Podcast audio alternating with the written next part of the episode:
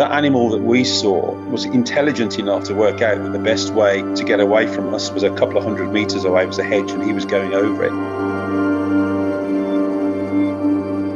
I just froze. didn't want to move because I didn't want it coming towards me or anything, something like that. You think, where the hell has that come from? Welcome to Big Cat Conversations. We speak directly to people who've encountered one of Britain's big cats. We also discuss the bigger picture. I'm Rick Minter, and thanks for joining me.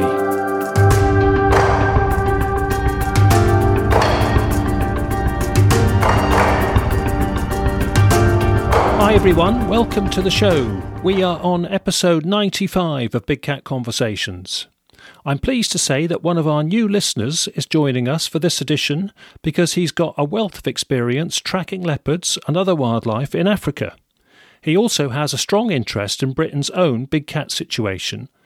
So, coming up, we're going to hear much about leopards in Africa, but also some thoughts on how leopards and other large cats ply their trade here in the British landscape. So, our guest is Mark Graves. Mark, welcome. How are you? I'm good, thanks, Rick, and thank you for having me on the podcast. It's a pleasure, Mark. I had the benefit of recently meeting you with some other big cat witnesses in deepest Herefordshire a couple of weeks ago, talking all through the subject. So I've got you down as a tracker, a trainer of trackers, a former farmer in South Africa, and a military man. So maybe you can untangle that briefly just to give a proper introduction to yourself to get us started, if that's okay. Sure. I've actually had a, a very interesting and very varied career path over my life. I was born in South Africa and grew up on a farm there until I was about seven years old, at which point moved to Herefordshire in England. Grew up for the rest of my teenage years in Herefordshire on a farm there. Once I finished university in building surveying, strangely enough, completely separate to all of these, I ended up going into the military for a while and I served as a troop leader, tank commander and troop leader for about six years in the military, serving in the First Gulf War uh, in Germany and in various places around the world. After I left the military, I decided to go back out to Africa.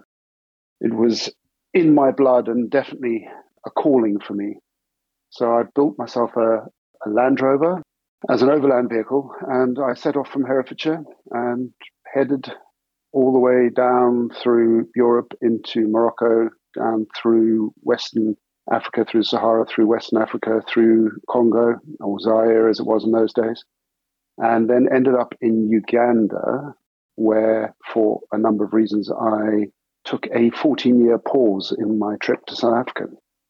I decided to continue my journey down to South Africa and reinvent myself. I'd always wanted to be a game ranger as a child, and I decided to do uh, the FGASA studies and become a field guide.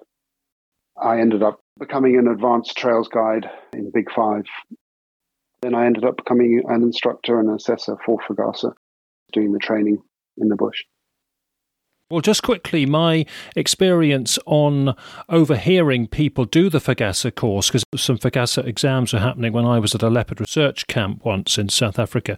And I thought, wow, this is like doing a geography degree mixed with biology and wildlife in one, and doing it from very much a practical, boots on the ground perspective. Very tough and very uh, multidisciplinary the FGASA guiding system is second to none. I mean, there is nothing else within Africa that comes close to that level of qualification.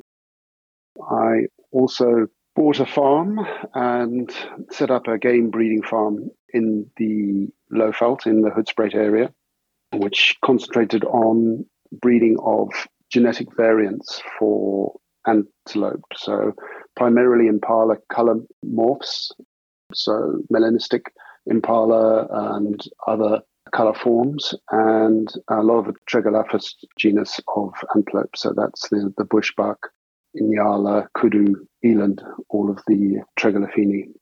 So I was running the farm alongside operating in the bush as an instructor and as a guide, as a professional guide, and also working as a freelance trails guide for Kruger National Park, doing the wilderness backpack trails was the highlight of my walking guiding career.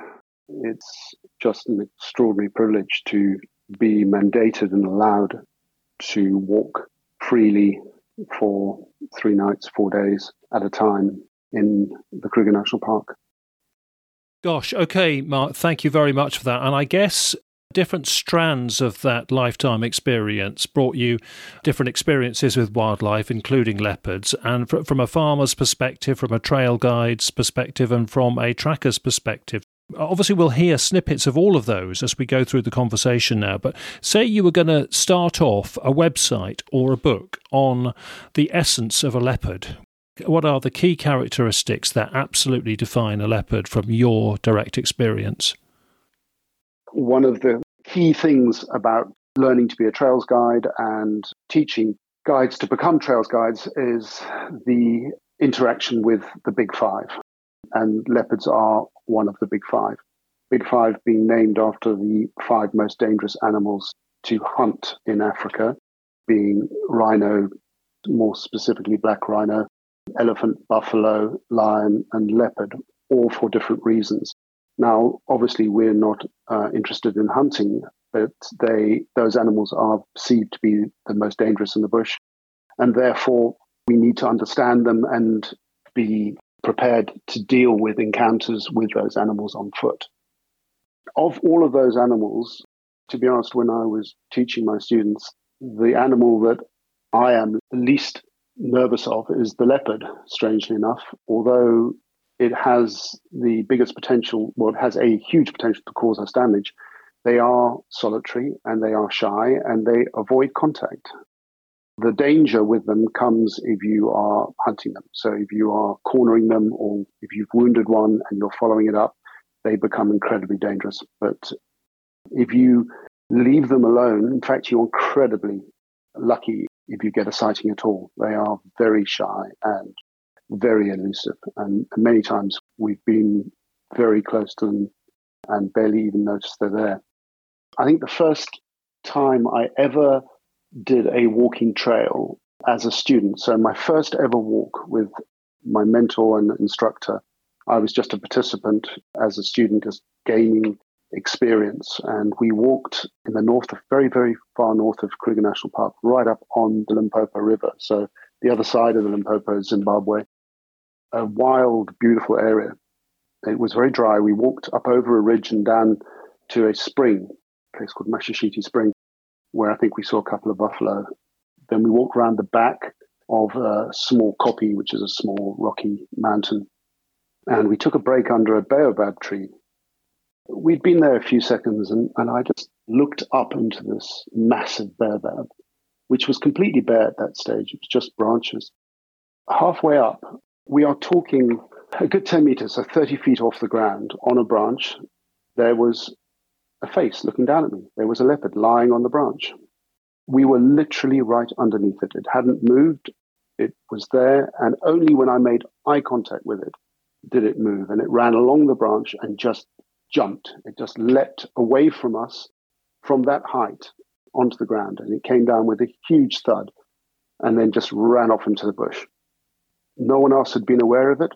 I had just looked up out of curiosity. I was really looking at the tree, and there was this leopard. We were absolutely underneath it. It would have probably stayed there, and we would have moved on and never been the wiser had uh, I not looked straight at it. And then we went round to have a look at see the tracks where this thing had landed into the ground, dropping 30 feet from the air, and where it had then run off, how the tracks looked, because it had gone at such speed that the stride pattern was huge. So it was just a, a fascinating example. But in a completely bare, barren landscape with almost not a leaf on the trees in the wintertime in South Africa, there was an animal sitting in a, in a tree that nobody had noticed until we were stationary underneath it and I'd looked straight at it. Otherwise, I don't think it would have moved. And it was just resting, was it? Just resting. It was comfortable. Baobabs are massive. They're actually a, a plant rather than a tree. They don't have a cambium layer, but uh, very, very big boughs, and it was comfortable up there. So, so that just shows you how you can be right next to them, and unless you actually look at them and notice them, you wouldn't see them. Another time, uh, much later on, a few years later on, when I was leading a, a group, I think of students as well rather than clients, also in the same area along the Limpopo between the fever tree forest and, and the Mopani shrub that was coming down, walking on a very, very prominent game trail, like a, almost a motorway, but very open, very short, dry grass, nowhere to hide. And behind a very, very small, sparse bush, probably no more than a foot high, suddenly a, a female leopard just jumped up and ran away from us when, when, we were walking down this game path. And she was, I doubt, more than two meters in front of us when she ran. So she'd been lying flat behind this tiny bush, which was the only cover. And she would have been waiting in ambush.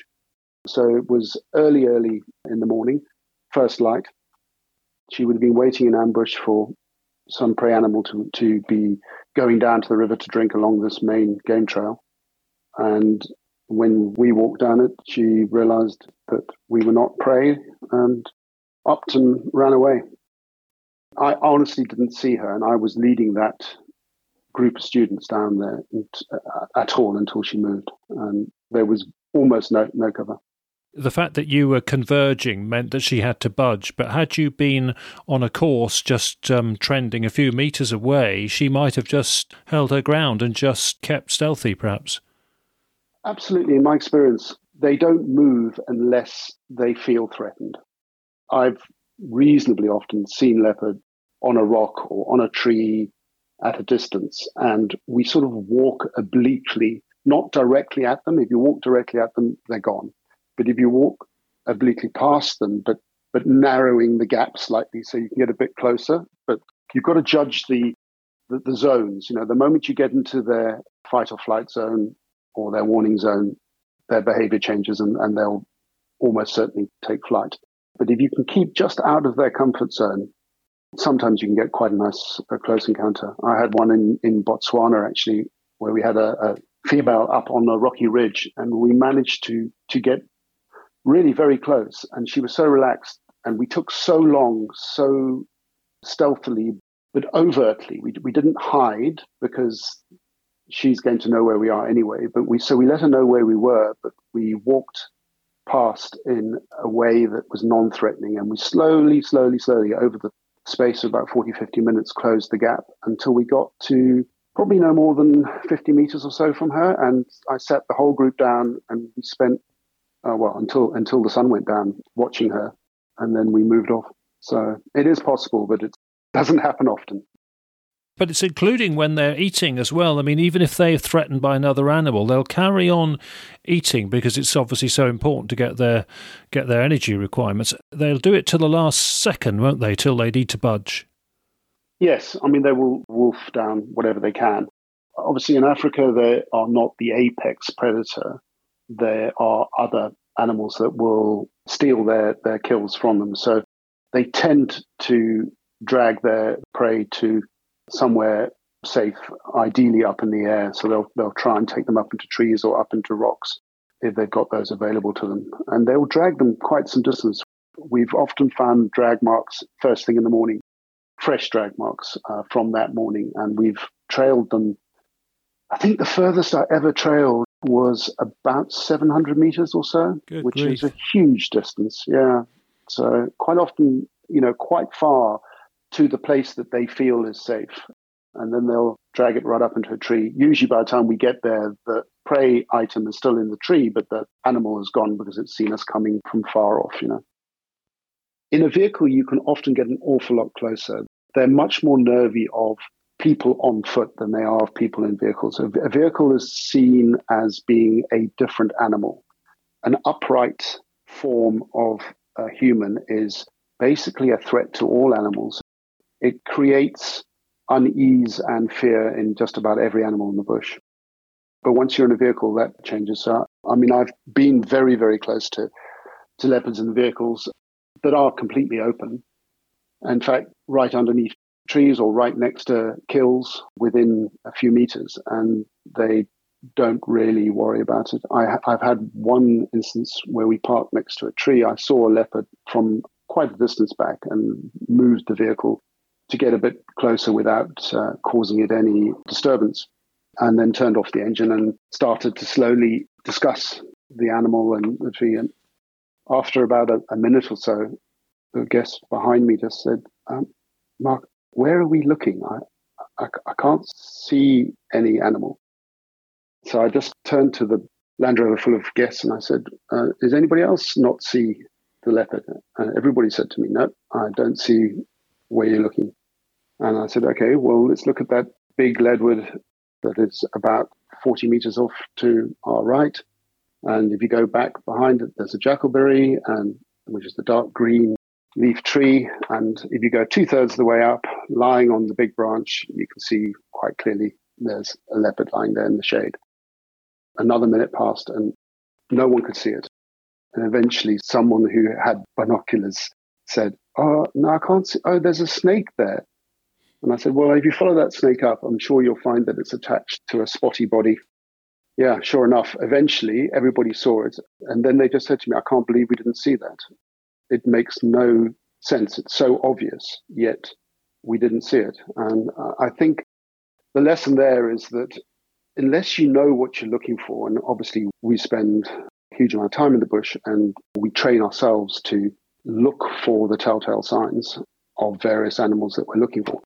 Leopards being one of the most elusive are, are ones that we actively try and, and seek out. And we'll know the kind of places where they're likely to be and the times of day that we're likely to find them, where they've been seen before or where their territories are. If you're working and operating in an area uh, regularly, you'll get to know more or less where the various territories are of the individuals. And if you go and look for them on the boundaries of those territories, you've got a much greater chance of, of getting an encounter. Even if you know what you're looking for, they're very, very hard to spot. Of course, even the, the big ungulates that you were farming, those colourmorph examples, they can be stealthy at times, can't they? Just like deer in Britain, they can just sort of melt away and uh, be still. Then you'll only see them if an ear twitches or something. Extraordinary enough, you wouldn't believe it, but of all the animals that I'm most wary of, my greatest love, but also I'm most wary of in the African bush are, are elephants. You can be within a few feet of an elephant in not that thick bush and not see it until something moves. People won't believe that until you actually go walk in the bush, but you can walk right past an elephant and you, you know something will give it away like the snap of a twig or the flap of an ear or the rumble of a stomach or the smell i mean we use all our senses when we're walking particularly they have a very earthy, sort of gamey smell. But yeah, animals are stealthy. That's how they survive. Just to finish off the goosebump moments, the encounter with the lioness, if we could hear about that, that would be great. Sure. So again, I was training students at this stage and also in the same part of the Kruger National Park, right up in the north, an area next to the Luvuvhu River. It's a triangle between the Luvuvhu and the Limpopo. And right down on the corner where the two meet is, is an area called Crook's Corner, which is fairly well known in, in history. There, there's a large fever tree forest. We were walking through this area, which has almost no grass. So it's a little bit like an English pasture, you know, very, very short, grazed, and then the sort of dappled shade from these fever trees. And quite some distance away, probably 300 meters or so away, I noticed a movement and I saw that there was a, a, a fairly large lioness descending a bank onto this floodplain and walking across through across us through the floodplains, but quite some distance away. So I just said to the group of students, let's just drop our day packs down and sit on the packs on the ground and just just watch what happens. And behind her came another lioness, and then came a couple of not tiny but definitely cubs. They'd gone beyond the spotty stage. They were moving with the pride, but they were probably no more than four or five months old. And behind them, more lion were, were coming out of the bush off the ridge line and dropping down onto the plain. And they were walking across the open ground completely open in front of us. And suddenly one of the cubs looked our way and stopped. And then it decided, it wasn't sure what we were because we're now sitting on the ground. One of the reasons why I make people sit on the ground is it breaks our silhouette. I mentioned earlier, you know, this built-in fear of us as two-legged human beings. So if you break your silhouette by being in a vehicle or by sitting on the ground or changing the way you stand, your posture, you become less threatening. By sitting in a huddle on the ground, we were possibly a troop of baboons, or anyway, we were something but not human. One of these cubs saw us and it started walking directly towards us, fairly boldly. The other one then saw its brother or sister and decided, well, it was going to follow because it seemed like a good idea. They covered the ground fairly quickly to probably no more than 100 meters or so from us when the mother, who had now come out of the ridge and dropped down onto the plain, looked across, was obviously concerned that her cubs were going off on their own. And then she also saw us. And she also wasn't quite sure, but she very quickly moved behind the cubs and then got up to them, or at which point she knew exactly what we were, and she just kept coming.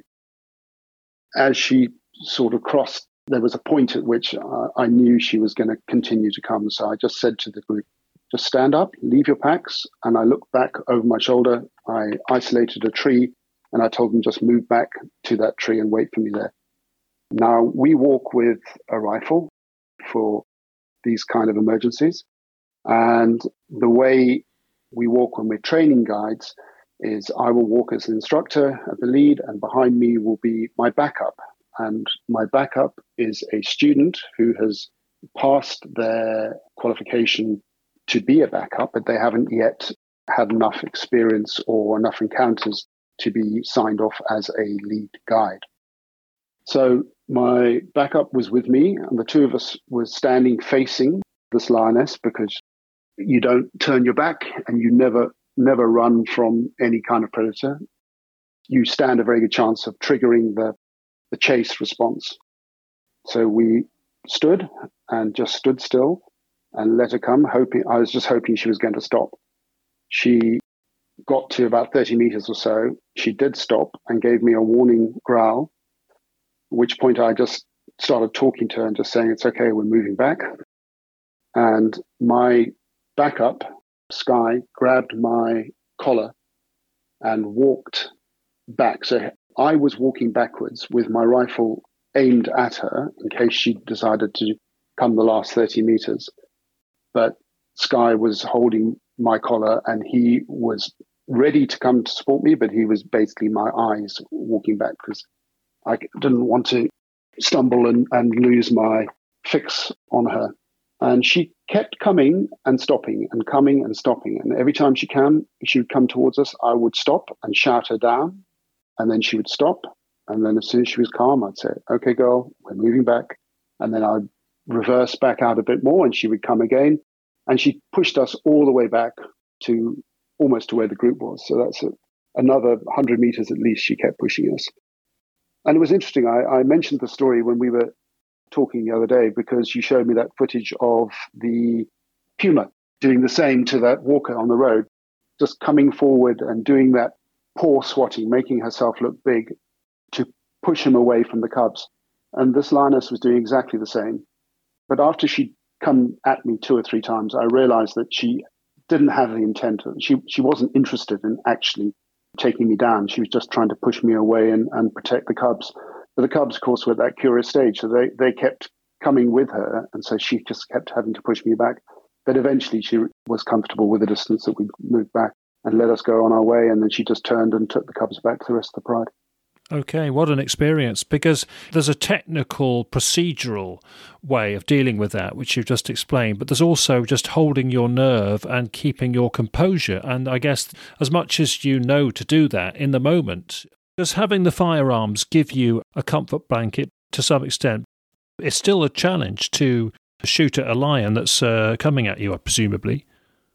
Absolutely. I mean, we obviously train for it in terms of we, we talk through these scenarios and then we practice it.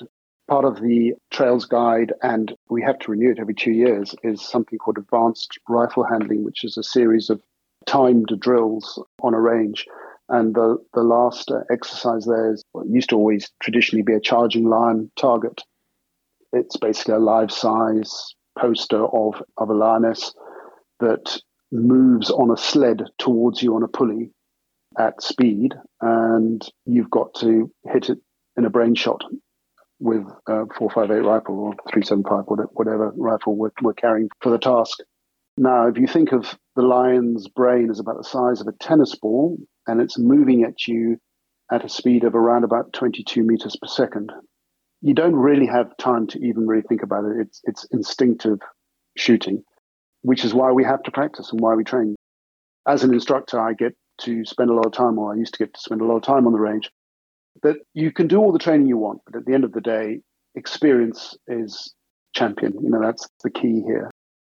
You just hope that you get experiences without actually having to ever use it. And, you know, I have to say, I don't know whether by good luck or good training or whatever, but I mean, in the sort of four and a half, five thousand hours of bush walking in big five areas I've done, I've never, thankfully, had to shoot an animal. So I've been very close on several occasions, but I've never actually had to shoot an animal, which is the way, obviously, we want to. We try to not create any impact at all. We're trying to allow people to be a part of that environment without causing any any harm or, or distress to the animals if possible. Yeah, sure. Several times I've had to witness reports in Britain which to me appear to be a leopard charge when it's um, confronting somebody at speed but then stops. And of course, they didn't know it was going to stop, so they're particularly concerned and scared. What I always say, Rick, to, to my students is if a leopard is intent on causing you harm, you're not going to really know about it. I mean, you will, by the time you know about it, it's going to be too late. Uh, if you're lucky, you will be able to protect yourself enough that you will survive. But, it, you know, if it's really intent, it's coming. I mean, the lion's going at 22 meters per second. The leopard's moving faster, anywhere up to 25 meters per second. Incredibly powerful, fast burst of speed. And they're ambush predators. You know, they're, they're not making themselves obvious the first thing you see will be a blur. The next thing you'll know is, is you'll be hit with something akin to being hit with a Mike Tyson, I would imagine, or something like that. I'll never forget going to Moholoholo rehabilitation. We caught a, a, leopard on a farm in a live trap, and we took it there for a couple of weeks until they could find a, a home to relocate it. And it was in quite a, a large run cage. And I went there with Brian Jones, the owner, he wanted to show me just exactly how fast these things move. And we went to the edge of the cage, and there was a young male that was probably 30 meters away at the other, other end of the run. I didn't even see it. I was looking in this space. It was just hiding behind a, a, a tire, an old tire. And he just touched the side of the cage. And all I saw was just a blur of movement. And the next thing, this animal was on the weld mesh at my face. I didn't see the moment it left the cover where it was. I just saw movement and then I just saw this thing hit the cage in front of me and then it was gone back into cover. And I just thought to myself, wow, if it means business with you, there's just no way you're going to ever be able to defend yourself against that. Uh, but luckily for us, that's not their uh, modus operandi. I mean, they're just not really interested in taking us down. We're, we're not seen as prey, we are seen as a threat, and they try and keep away from us. So I don't perceive them as being a threat unless they are threatened by us. So if you corner them, if they're injured or wounded, what worries me, uh, Rick, you know, I hear I've been trying to catch up with your podcasts, you know, from day one, and I think I'm on 75 or something now. And a couple of times people have mentioned that they hit a Black Panther in the car. You know, I always think to myself in those kind of situations, I wonder if it ever goes through anybody's mind to to stop and to see what they've hit. Can you imagine if you've hit the back end of a leopard, you've you've you've paralyzed its its back end, and it's dragged itself into the into the verge, and you you know you walk down to follow up to see what you've hit. I mean that sort of situation is potentially lethal because even a paralyzed leopard would cause you you know, probably fatal damage. Or perhaps a, a mother with cubs in, in a barn, or an old abandoned mine shaft, or some sort of a cave, or something like that.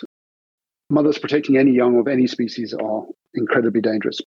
So these kind of situations, potentially, if people try and get all clever and start to to hunt or shoot these things and wound them, which is more likely than not. If you speak to any of the big game hunters, the one thing they never want to do is follow up on a client's wounded leopard.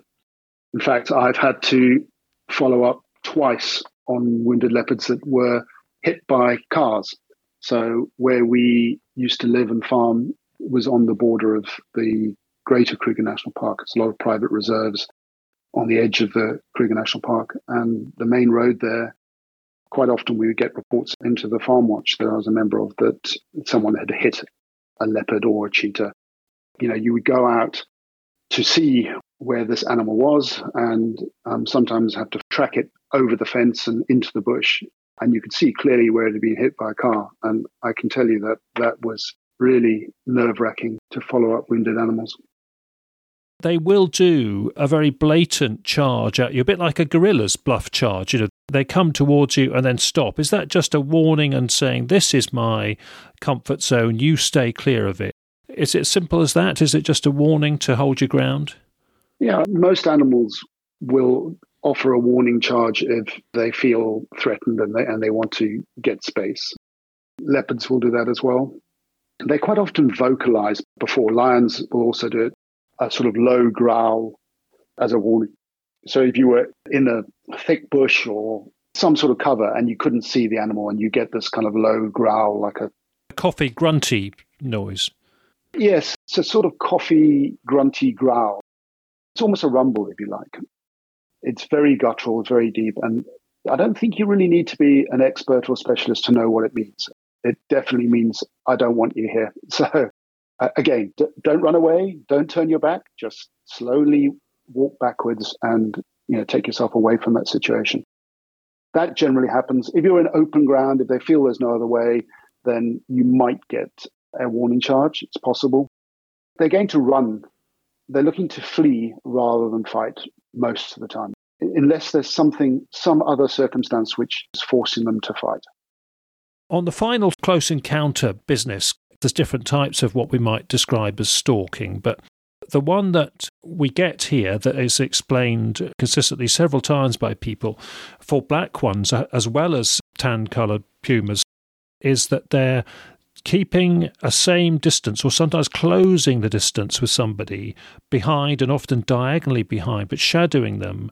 And if that person stops and looks round they tend to stop and crouch down and do nothing until the, the movement of the person is continuing. And then they just shadow them and continue and close the gap slowly. So, following and hiding, is it, well, the Cougar guideline in the America say the behavior is either ushering you away for some reason or assessing the chances of a successful and risk free strike and it could be, of course, at you or your dog or something. So, is that about right? Do you think for leopards as well? The two instances where I would imagine that that's really a possible scenarios would be dogs. So, people walking dogs, particularly smallish dogs, sort of spaniel and smaller. I mean, dogs are a favorite prey species or item. Canids are favored by leopards for sure. So, you know, we know that they will predate uh, uh, in Africa bat-eared foxes and jackals. Here, they predate foxes. So, small dogs are definitely on the menu. I mean, in Africa, we don't leave dogs on farms out at night. Uh, I mean, you won't expect to find them in the morning. So, dogs are definitely a potential prey species. And if you were walking with a small dog, I could imagine that a leopard that was hungry could well be fixated and interested in that. And the reason why it hasn't charged and taken the dog is because the human being is there. So it's sort of trying to weigh up, you know, am I going to get over my fear of the person versus that dog is looking very tasty. Exactly how we've uh, interpreted those cases, I think. The other instance where potentially there's a problem, and, and I think it's something we certainly shouldn't panic about, but we should be aware of is potentially with very small children. I know from my experience in Africa that when we have babies or young children, we don't walk with them in the bush because there's regulations about how old a child can be before before we go walking in Big Five, just purely for command and control of, of your guests. It's hard to keep control of people when you've got an elephant charging down at you at 40 miles an hour. On vehicles, we we take families, and it's fascinating. You know, if, if, if I happen to be in a lion sighting or uh, a leopard sighting, and the cat is relaxed and sleeping, the moment a baby cries or a young child speaks, that cat is wide awake and looking straight at the source of that noise.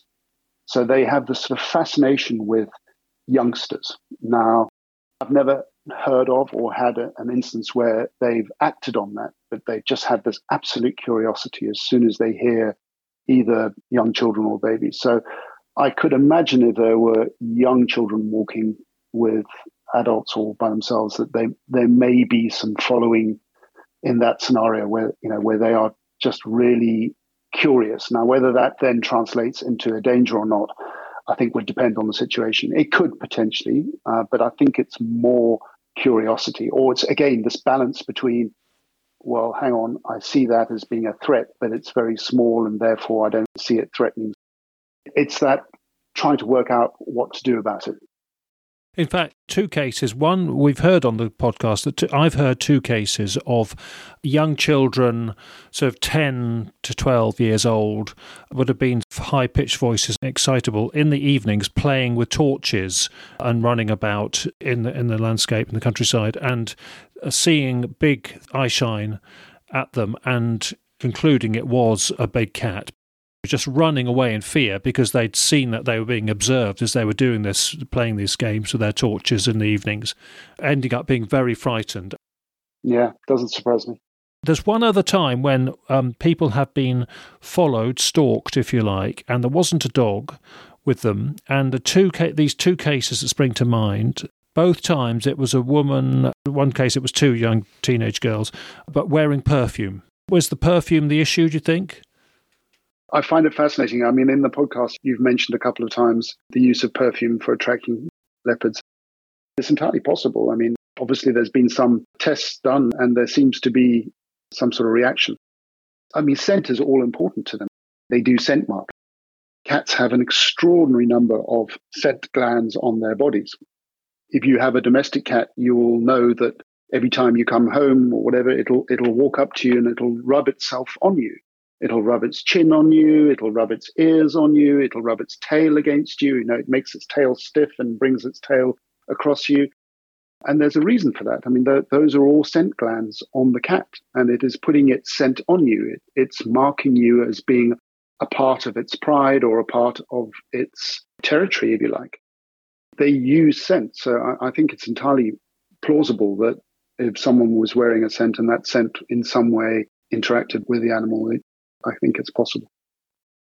Thank you for all of that close encounter stuff. And if we get on to the track and sign and behaviour issues now, when we met a couple of weeks ago, I showed you a good many photos of what we have largely, myself and other contacts, have concluded are, in our view, as definite as we can be, sure as we can be, different tracks and signs of the large cats like leopards and those are from carcasses to prints to scratch and rake marks to scent marks. I mean, broadly, how did you find that material? Track and sign is it's a little bit of science and it's a lot of kind of experience and, and gut feel as well. The more you look at something or the more you study an animal and follow an animal and observe an animal, you can picture what went on through the track and sign that you see. It's very hard. I mean, a lot of the times you'll show me or, or someone will show me a photograph of, of a footprint or of just a single thing. And they'll be like, oh, what's that? Now, you know, you may have a, a gut feel and you can look at it and there are certain telltale signs that will point you one way or the other. But in track and sign, we tend to look at the, the whole. So we'll look at something and go, okay, well, I, my feel is that that's a leopard track. Now, how am I going to prove that to myself or disprove it? And you look for other evidence to support it. So you look at, you know, the way that animal has walked, you know, how the gait is, whether it's been direct registering, you know, whether it's under registering or over registering, whether it's scent marks somewhere. There's lots of other things we can look for hair, whether there's tail drag somewhere. In Africa, of course, a lot of our tracking is done on very dry, dusty conditions. So we get a lot of sign in the dust. But you can also find grass that's bent and broken. If there's been a kill action like that, you can you can see drag marks, you can see hair, you can see the way an animal has eaten on that carcass. So leopards are fairly specific in the way they will eat. They tend to start at the groin or the rump, the haunches, and eat their way forward.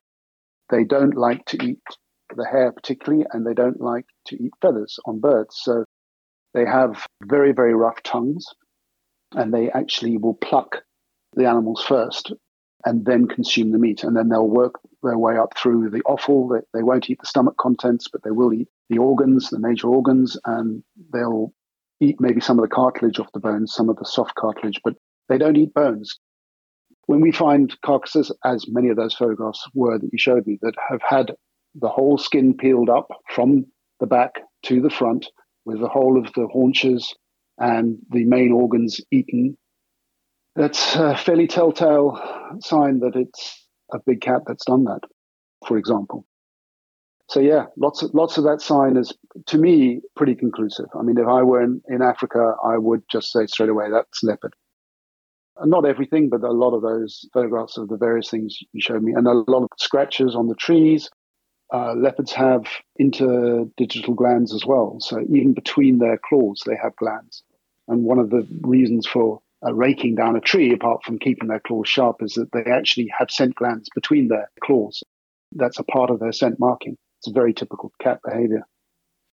Often, of course, we're hampered by being on private land and you've wandered a bit off a footpath to something which attracts your attention. And the more you try and fill in the gaps of what you're trying to investigate, the more you'd be trespassing, or the more you'd be, uh, if it's on public land, you're disturbing other visitors. You're, you know, doing things which look suspicious around other dog walkers. It's so often there are intimidating reasons why you cannot get a handle on the full picture because it's not your land, as it were.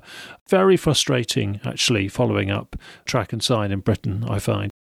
We're talking about carcasses. Could we just talk about the actual dispatch locomotion because it's now increasingly the more footage you see on TV on these sort of supposed ambush predators, you see them running at further distances than you imagine they're capable of in terms of their limited stamina. So, can you give us examples of leopards running different distances for different motivations?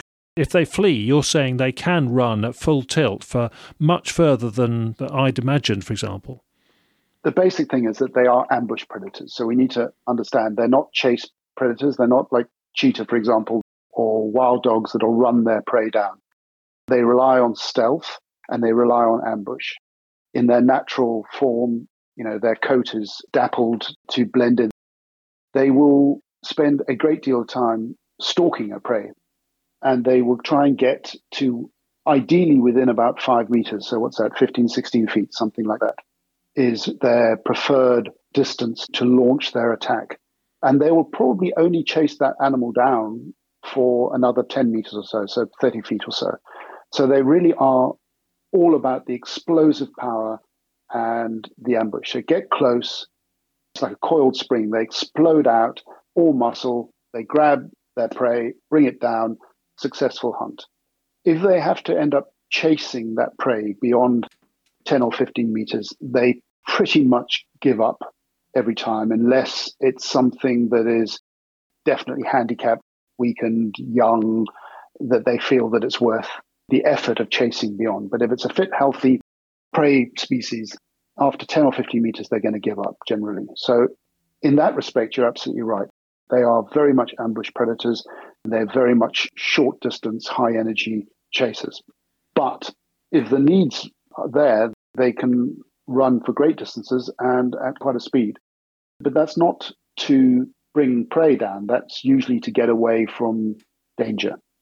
If they're escaping from a threat situation, so let's say they're being chased by a lion or you know some other predator, they can run at a hell of a pace for a very long time. So it's not that they can't do it, it's just that they don't employ that as a, a successful hunting technique.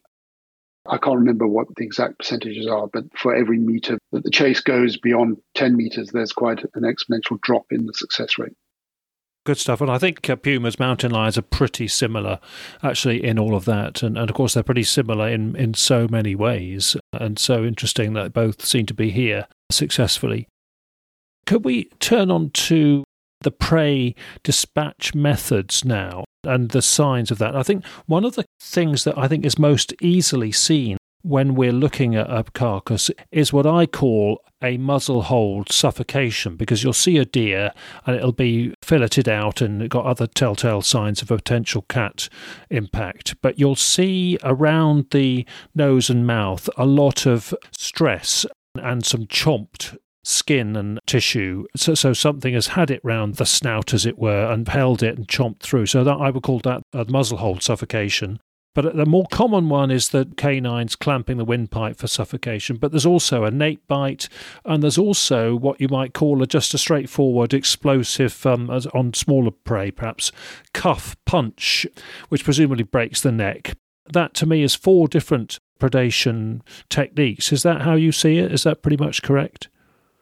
Uh, yeah, I'm only aware of four. So it's generally prey size specific. The cuffing you're talking about is usually for small prey. So if they were taking a rabbit or a hare or a fawn or something very small, preferred method is just to give it a, a mighty swipe with a paw and it breaks its spine and cripples it immediately. That's the normal takedown method for, for very small animals. If you're looking at and sheep, I imagine you'll find that the majority of them will have the bite marks in the back of the neck, at the base of the skull, because generally on that kind of size animal, they will just come in behind and one bite to the back of the neck and paralyze it by crushing its spinal column at the base of the skull. They don't use that on a much bigger animal because a bigger animal will be harder for them to make sure that they've paralyzed it and it can cause some damage from failing hooves and stuff. For the, the slightly bigger animals, I guess then you're going into asphyxiation. So you've got a throat bite. They'll go under the throat rather than crush from the back. So they'll grab it by the windpipe and take it down. And then if it's too big to kind of hold down, if it's really struggling and they're really struggling to suffocate it through the windpipe, they can move their bite onto the nose and clamp the muzzle of the prey animal asphyxiated that way. But that's usually from much bigger animals. So, for example, in Africa, I would expect that on something like a zebra or a wildebeest or an eland or an oryx or you know one of the much bigger antelope. Bearing in mind that a leopard can take a prey species up to 10 times its size and body weight. So that's fairly uh, impressive ratio. But then it's going to definitely be using a muzzle clamp to asphyxiate that animal yeah, yeah. Same with pumas is how I think it works. But I would say that a reasonable number of sheep and deer, standard adult size fallow and roe deer, have what seems to be the telltale impacts of stress at the muzzle. And I don't think it's a fox has come and tried to bite the tongue out of a carcass. I think it is very much looking like stress of the snout. Let's face it, I mean, we're suspecting that the species or subspecies that we have here is not African. And my experience, obviously, is the African animals. And melanistic leopards here are more forest dwelling species. Maybe they have a slightly different modus operandi, possibly. Or maybe they are just smaller, younger animals. I think it's a ratio of leopard to prey. If you've got a, a young, small female, she's going to probably go for a, a muzzle clamp more than perhaps a big tom that can easily just crush it from a, a nape bite, for example. Okay. They're very adaptive in so many ways, including on their diet. Obviously, they are largely strict carnivores. You, you know some exceptions to that. What's your experience on their eating habits in, in Africa and the scat that you found as a result of their diet? Yes, they are scientifically, technically strict carnivores, but they do push the boundaries slightly. So they are also very opportunistic they become very specialist. So you'll find in certain areas they will develop a, a skill set for tackling certain prey. So in certain areas you'll have leopard that specialize in hares or rabbits. In other areas they may specialize in ground birds. Other areas they may go for porcupines, which are incredibly difficult to take down, but are favored in terms of the quality of the meat. Some leopards have worked out how to predate porcupines, for example. Generally, they go for small to medium sized ungulates. The majority of, of leopard will prey on that diet base, but it then goes both sides. So they'll go, as I said, up to large ungulates and I mean, they'll eat mice, literally. They'll eat a mouse whole. We see that on thermal camera with Don's work in Derbyshire, what we know now as a puma from the vocalization in his subsequent footage. So we see that, you know, foraging at uh, late dusk in pasture land in, in Derbyshire. It seems to be mousing. And, and Don said there's leverets there, yeah. and then uh, different times of year, pheasants. And we tend to think of them as going for bigger prey items as ambush predators, but there we are foraging for small, snacky prey is, is quite in order as well. Absolutely. And they'll go for whatever's easy, whatever's easy and whatever's preferable, including reptiles. I've seen frogs, snakes, lizards go through. What else have we seen? Birds, even birds' eggs occasionally, and occasionally insects as well. I, I once watched a female eating termite alates. So when the queens come out of the termite mound and, and they fly to go and set up new colonies, they they come out. They're quite quite a nice, fat, juicy insect meal. And I've watched a young female just sitting at a termite mound, literally just licking up these termite alates as they came out. You know, insects even. They will take the opportunity of whatever they can get that makes sense. So, typical scat, Mark, your description of typical scat that you'd find from the average leopard. Yeah, obviously depends on, on what they've eaten, Rick, but um, generally it's sort of blackish green when it's fresh because there's been usually a lot of meat consumed and it will dry to a sort of pale whitish green and then go whiter as it dries.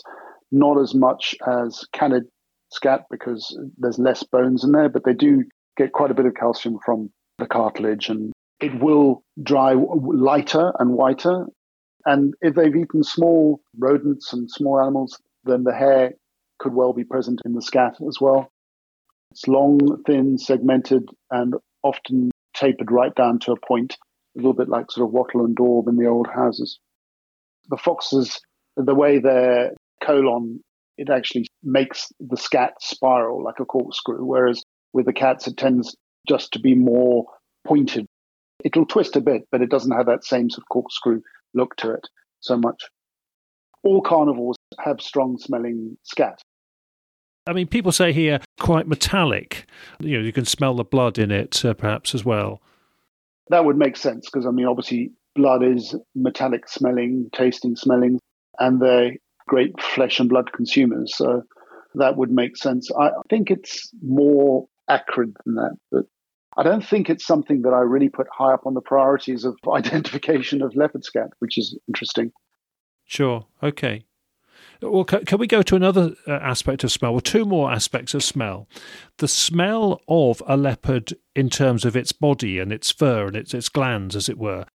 This occurred to me once at a, a, rural show. I was in Buckinghamshire with Paolo, and this South African lady came in uh, and she was showing us a picture of a carcass on her phone a roe deer carcass in a woodland, and she said, in her South African accent, she, she said, I was walking in a wood in the Chilterns with a friend of mine, and she said, do you know what? I smell leopard. And she moved back here from Britain for many years after half a lifetime in South Africa. And I thought, what did she mean by smelt leopard? And she said, five minutes later in the woodland, I came across this. And she showed the photo of the eaten out roe deer carcass, which was a very good bet for big cat carcass impact.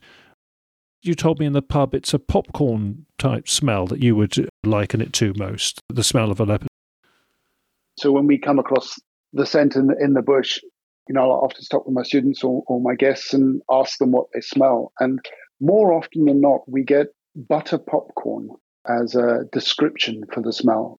I guess nutty would also work, but it's that butter popcorn popping smell, that fresh popcorn.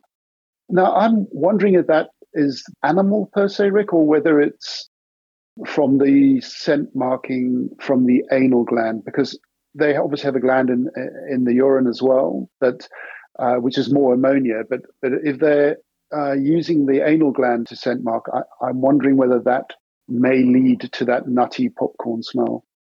It's only when it's really fresh, you know, first thing in the morning before the heats come onto the area. If a cat's been down in the last hour or two and it's scent marked, you'll get that butter popcorn uh, smell, and it's quite distinctive. You'll know it when you smell it. I mean, I think people just say, I smelt a leopard because they've seen a leopard, they can smell it because it's just scent marked. And, you know, that scent will, to our nose, will fade relatively quickly. But obviously, to a leopard, it stays there for, for a while. But I mean, leopard will, like a male, will probably in Africa every three, four, five days, it'll come back and re scent mark on its territory. So, you know, even for them, they're continually updating that signpost to tell the other leopards that this is the edge of my boundary. Yeah, yeah, okay. And and in terms of their their own sense of smell, I mean, do we go too much on what Corbett's writing from India said? He did contradict himself because he also said sometimes they did have good smell.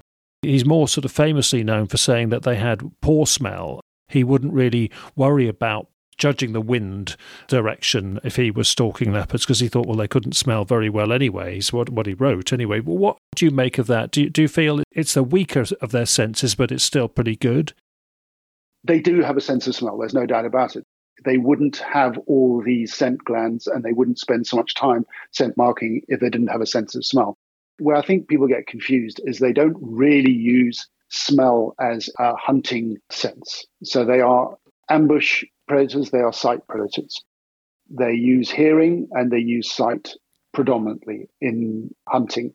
They're not really using smell, but they will go to great lengths to make sure that they are downwind of their prey so that the prey don't pick up their scent.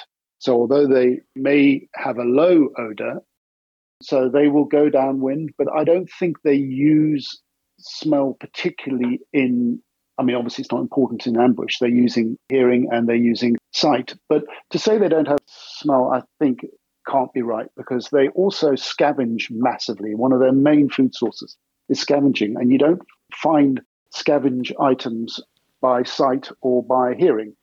You find it by smell. So I disagree. I think they do use their sense of smell, and I think they have a, a good sense of smell. I'm sure it's not their primary sense in the hunt, but I'm sure they do use it as a part of their daily lives for both receiving and sending scent marking and for scavenging. I've mentioned on the podcast recently that I've taken on a sort of stray cat, my mini little black panther now that lives with us, uh-huh. and uh, he's great fun, and, and I learn a lot from him. Yeah, watch his behaviour, and the other day, because I didn't fancy seeing it happen on our patio, I confiscated a rabbit that he was dragging up the garden path and was going to finish off on our patio. So decided that um, it was okay in the field, but I didn't quite just before supper time at our place want to see that scene on the patio. So I confiscated it from him, with, and he made a lot of fuss and grumble as I, as that happened. The rabbit scurried away, and I think it was probably mortally wounded, unfortunately, but it scurried away. Now, when he was allowed out an hour later, it was like watching a dog on a scent. I didn't really think cats had this in them, but he actually, you know, patrolled round the garden and, and obviously was following the scent of where this rabbit had been. Yeah. To see that behaviour, because he was so motivated, it was the only sense he could resort to to try and get back to his quarry. Yeah, I'm sure that uh, leopard will use their sense of smell. Yeah, as I said, I don't, I don't think it's their primary method of hunting, but if they catch something on the wind, they're going to go find it. If they, in exactly that sort of case, you know, they've got an injured animal, I'm sure they will follow up using their nose. Um, they have a keen sense of smell. Whether it's as good as a canid, uh, I doubt. Okay.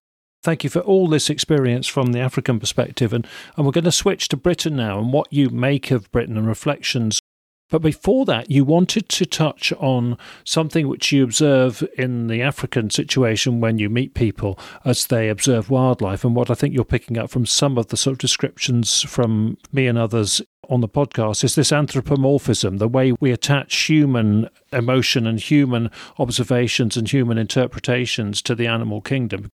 Can you give us some examples of why you think we've got to beware of anthropomorphism? It's something I bring out regularly with, with students when we're going through lectures on the Trails Guide courses with FGASA. We need to be very wary of putting human emotion to animals. There's no doubt that certain animal species are more emotive than others. So, you know, for example, if we were discussing elephants, I would definitely argue that there are a number of emotions within an elephant that could be perhaps equated across to human emotions because they are highly intellectual and probably in some way emotive creatures.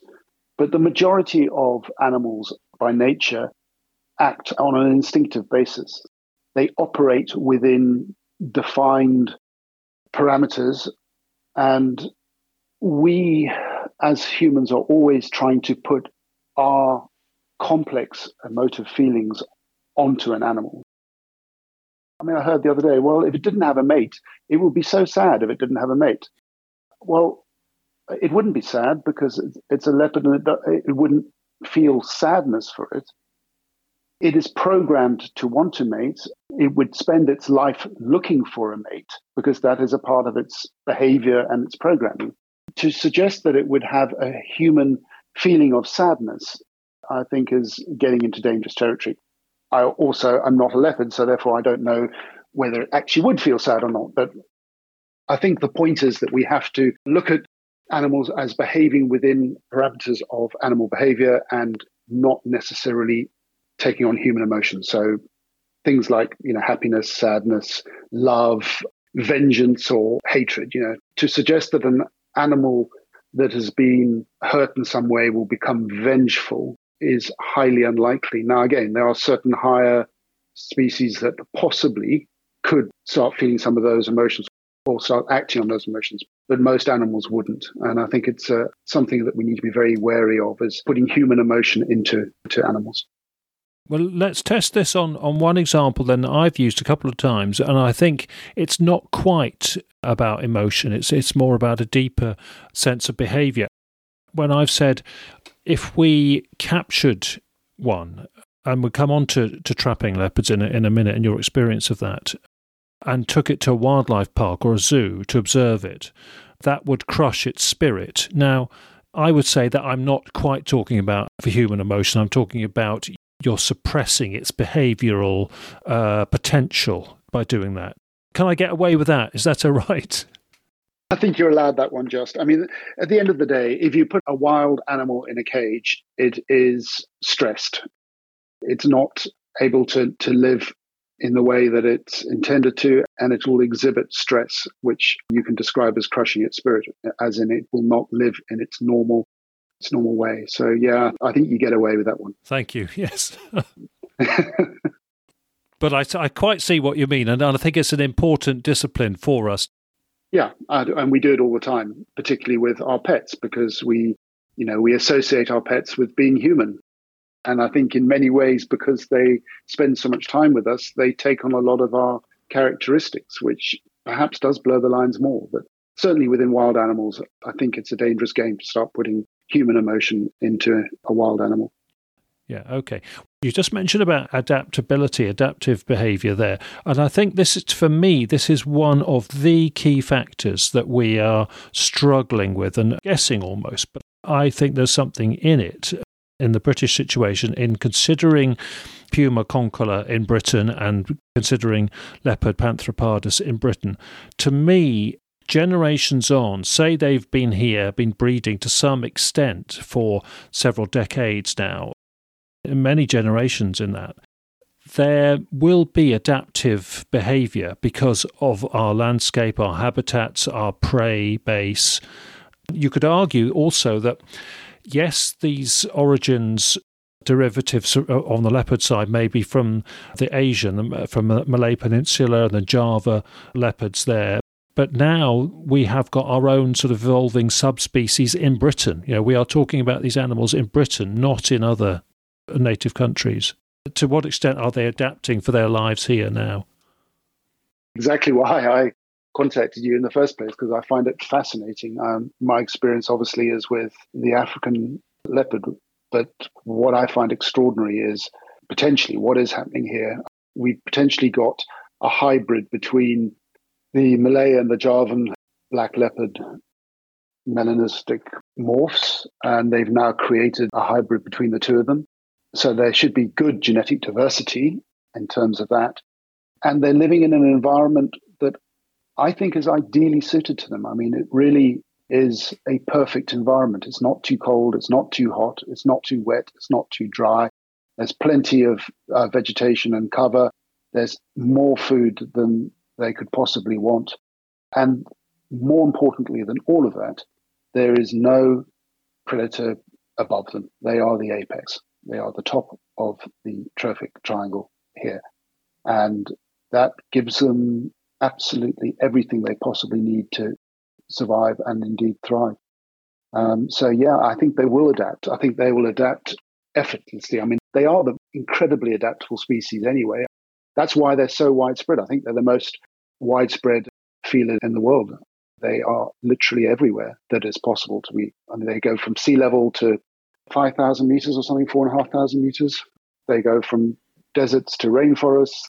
They go from you know hot to cold. They they really are everywhere. Um, so they will really thrive in this very temperate climate they have here, and they will adapt to whatever challenges they have here. There's no doubt about it. And of course, what you've said just goes for puma, mountain lion as well. Absolutely. Such a parallel species. It's why doing this study and investigation has got that extra bonus. It's not just sort of proving in quotes that they're here. It's actually learning you know, that scientific aspect about how they're adapting uh, and are they a, a, a, British subspecies already, if you like, if, however you want to classify a subspecies. That's worth doing in its own right, regardless of just proving yeah, I agree. Yeah, yeah. And in terms of coexisting and dealing with the odd troublesome one, very challenging. We, you know, you need resources, you need time, you need experience, and intercepting them, trapping them is extremely challenging. Can you give some examples yeah. of when you've had to try that? Yeah, I mean, they're possibly the most difficult animal to trap. They're so secretive and they are so wary obviously on the farms in South Africa, we have a conflict with them because they're such efficient predators. They make a huge impact on our farming activities. So, as conservationists, we're always trying to trap them and remove them. I mean, that's really much easier said than done. Live trapping, first off, you have to set the traps in the place where they, they will come to. You have to bait them in the right way. You have to make them in some way unthreatening. And then once you capture them, you've got to uh, sedate them, uh, remove them, and take them. We've had uh, young males traveling more than 300 kilometers to come back to the same spot once they were relocated. Good grief. Yeah. I'm not sure what the case would be in Britain, but definitely in Africa, you have much more established territories and home ranges. And the young males tend to get pushed along by the dominant males until they find a spot that is either has a, a very, very old male that they can defeat or it's empty and it doesn't have a dominant male in it. And then they'll set up their territory. So that territory happens to be on your farm and you take it away and move it somewhere else, it will keep getting pushed all the way back to where it came from.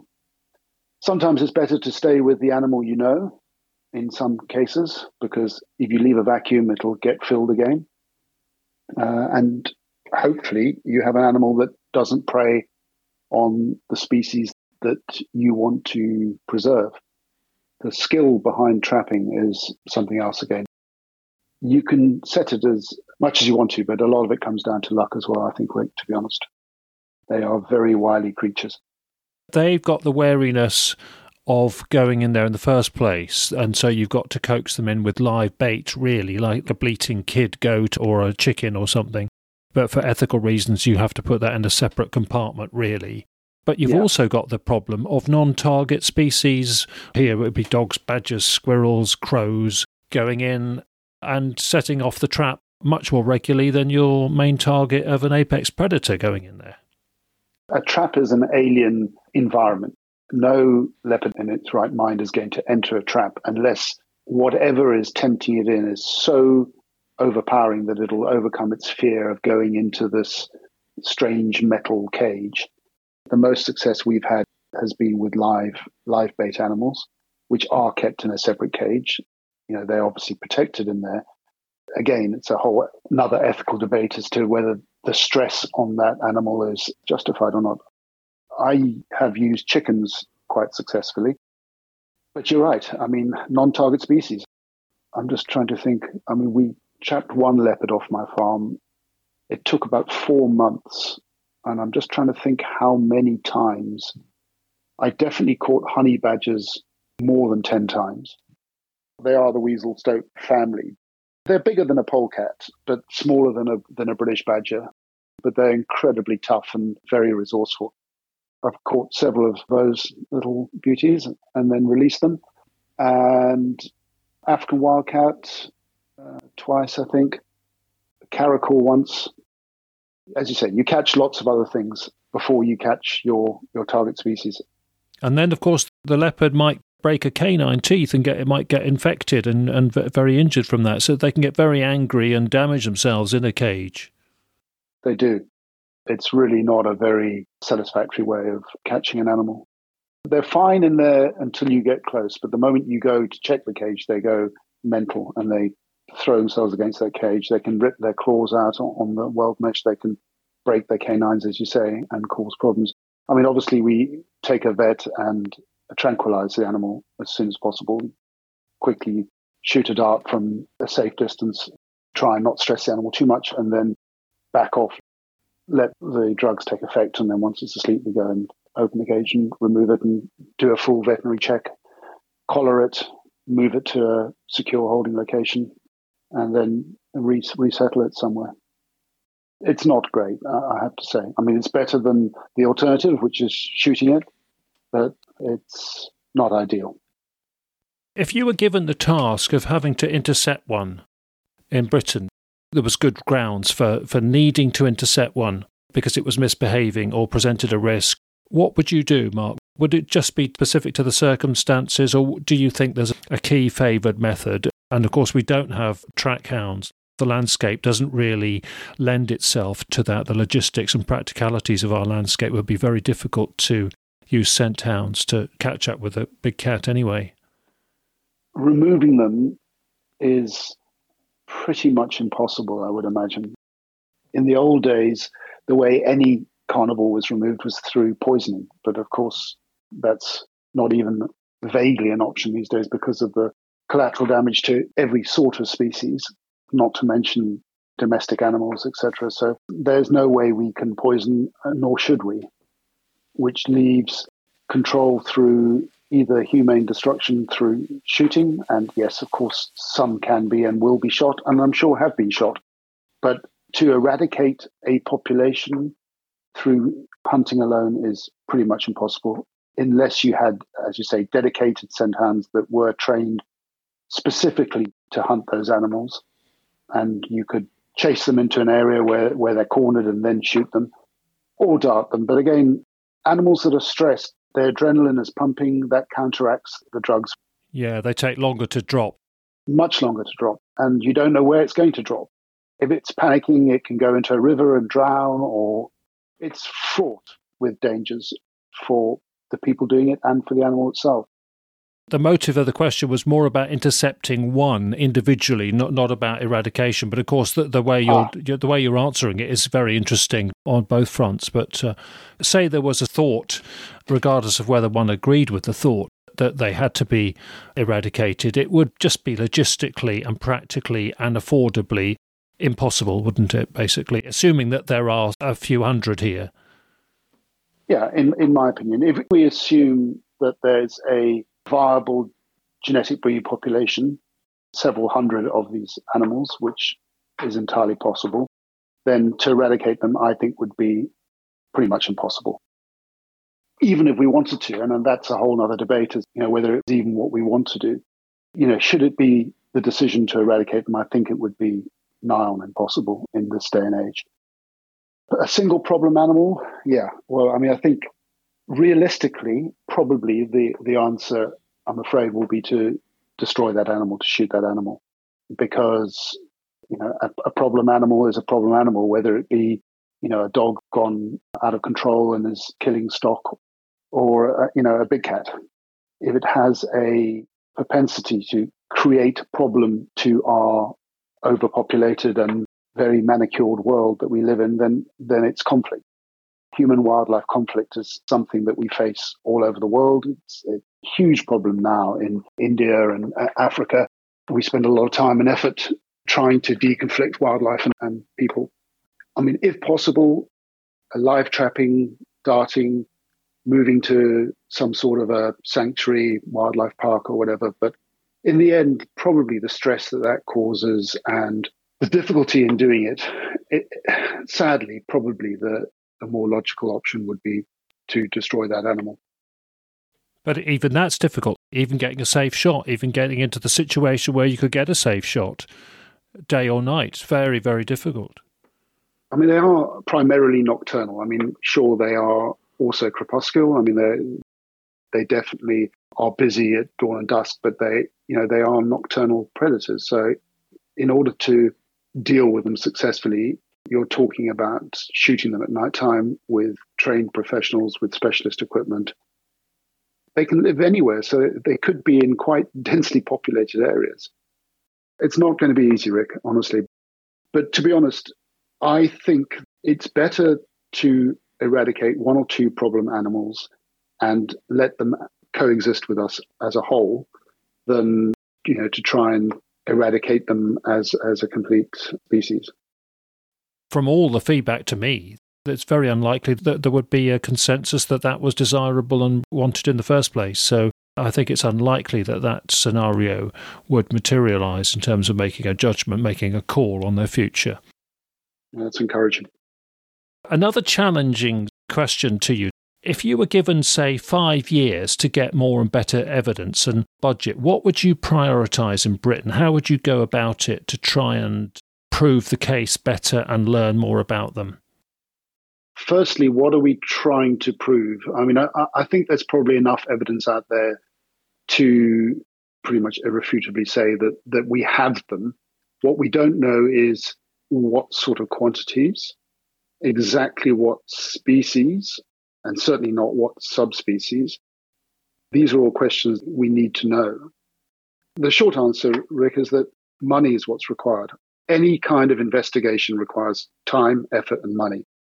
So, what would I think be ideal would be footage from camera traps, which would mean putting out a lot of camera traps. In my experience, we, I mean, I've done a lot of camera trapping in Africa, and even on known marking trees and you know known territorial boundaries, you still don't get much in the way of footage. So that's hit and miss.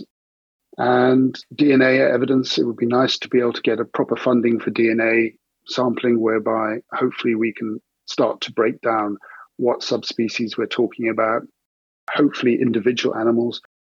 With spotted form, each pattern is unique. But with the melanistics, although they have the rosettes underneath. And although that they are unique, it's almost impossible to see them. So, you know, we're looking at one black leopard and, and the next black leopard, you can't tell the difference. So we're going to have to go for DNA to be able to tell individuals. So DNA collection, the tooth pit analysis you're doing, I think, is is a useful key in that direction. In a perfect world, we would need to trap and collar a couple of animals and release them. I know that's a whole different ballgame in terms of dealing with authorities and what the implications of that are. But in terms of scientific study, the only way we're going to really understand an animal is to is to monitor it and follow it. And they are so so elusive that the only real way we can do that is by collaring them or in some way, not habituating, but getting an individual used enough to a, a researcher that it becomes slightly less furtive. I get what you say about trapping and collaring one and learning about its territorial wanderings and behaviour from that, but you do that to one in North Scotland. How do we know that one in Dorset or Devon is going to behave the same and have the same scale territory because territory situation and prey density will vary in Britain a great deal, just like any other country. So there's only so much you can learn from radio collaring, unless you've got a big sample size and doing it in different regions, I presume. Right. But I mean, at the moment, we've got a zero sample size, so we know nothing. We are literally operating blind. If we collar one cat, we have some information. It's not enough to to say that's the way they behave. But I mean, in an ideal situation, we would collar a sample size of 10 or 20 or 30 or, or whatever it may be, and we would start to build a picture. And we need male and female. You know, are the female home ranges overlapping? Are they big, small? There's so much variation in the studies that have been done around the world. And we have no idea whether any of those characteristics are duplicated here or whether they're behaving in an entirely different way. But again, what is the reality of being able to do that? And it's almost impossible. It's a road I don't think we're going to go down, put it that way. With all of this, there's the institutional attitudes, you know, the public and government sector bodies and the private landowners from different tenures as well. So it's it's getting that compliance and that collaboration and participation that is, is a great effort as well. That so we're all looking at this research in the same way that to do this neutral study so the people side of it is as difficult as the animal biological scientific side as well. Absolutely. All I would say is that without the knowledge, you know, we're we're just guessing, we're just flying blind. I mean, we're we're just assuming that you know characteristics and, and traits from the species in their native countries are being duplicated and replicated here, which I'm sure they are to a degree. But we really we don't have the knowledge, and, and to make any kind of decision without scientific base to base those decisions on is, is crazy. We have the cats here, they're breeding here. Depends which, which side of the fence. Do you look at it as being a problem or do you look at it as being something positive? And what do we do about that? But without information, it's really very difficult, I'd say. I know that your interest in the subject is something which means that you are going to be available for conversations and advice for us, which is wonderful. And we're just trying to start arrangements for episode 100, where we will have a few more people helping me interview one or two guests. And uh, if we can make the date with you, I know you'll be involved in that if, if we possibly can. So we might have you again in, in five episodes' time. Incidentally, uh, listeners should know that you had a bit of a baptism on this subject through your father, who was a countryside management officer for the county council. His rangers were informally telling him that they knew about sightings and had sightings. Sure. Since I was seven or eight years old, as soon as we came back from South Africa, I was aware of sightings throughout Herefordshire and Worcestershire. Um, not often, but was reported, and, and my father used to tell me all of these big cats that existed. So I have to say that none of this surprises me. And I actually would find it extraordinary that there are not any big cats in Britain. I mean, we're fairly sure, well, we know we have evidence that people release their animals and there's no reason why they shouldn't be successfully breeding. What we don't know is whether there's a, a viable enough population to continue that healthy breed population going forward. We don't have so much evidence yet, but the evidence we do have, and I can't see any reason why we don't have a viable breeding population.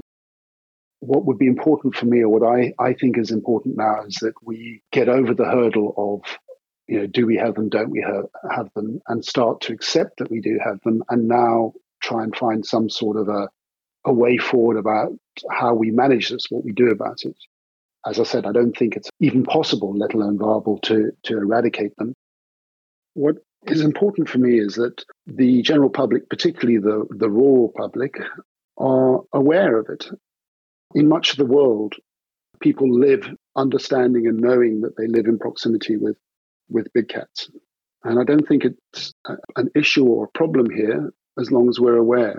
I think it's lack of education and stupidity that causes human conflict with, with these animals. They're trying to keep away from us. They're trying to go about their normal living function. And they will do so very effectively and very efficiently and in almost complete uh, secrecy, providing we respect them and allow them to do that without coming into conflict with them. So I think we just need to educate ourselves as to what we should and shouldn't do. You know, if we come into contact with a leopard or, or a, a mountain lion, what do you do? How do you deal with it? And I think these are the things that we need to make people aware of to avoid or to reduce the chance of any potential conflict. The irony is, even just starting the beginnings of that awareness raising and that communication effort, that has got consequences in itself, hasn't it? Almost sort of bigger consequences than coexisting just generally. Communication is a real challenge so that people are proportionate in their response.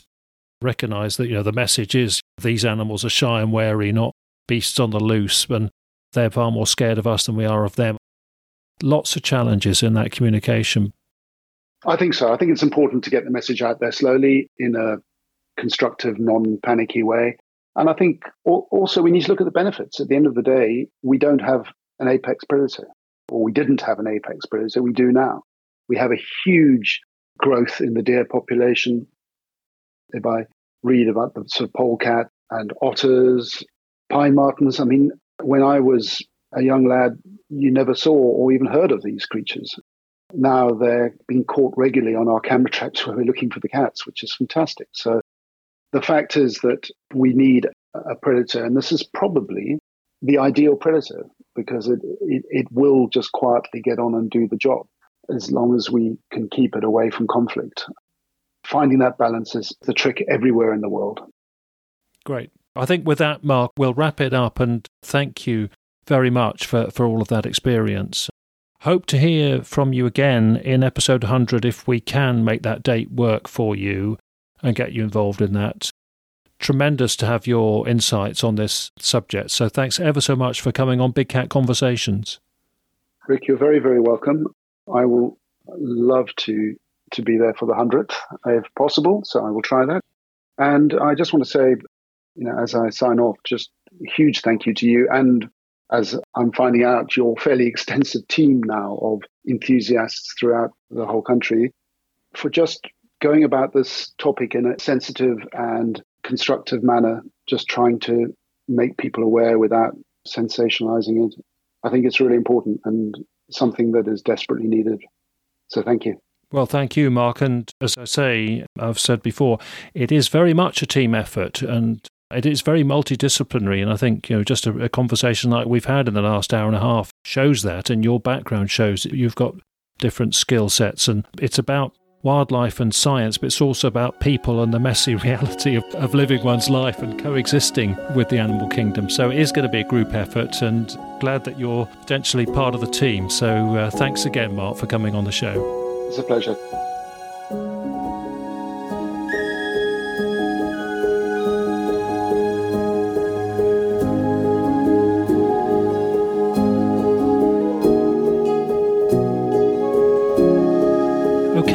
Fact, Mark will be back before episode 100 because he will feature in the second part of one of our coming instalments.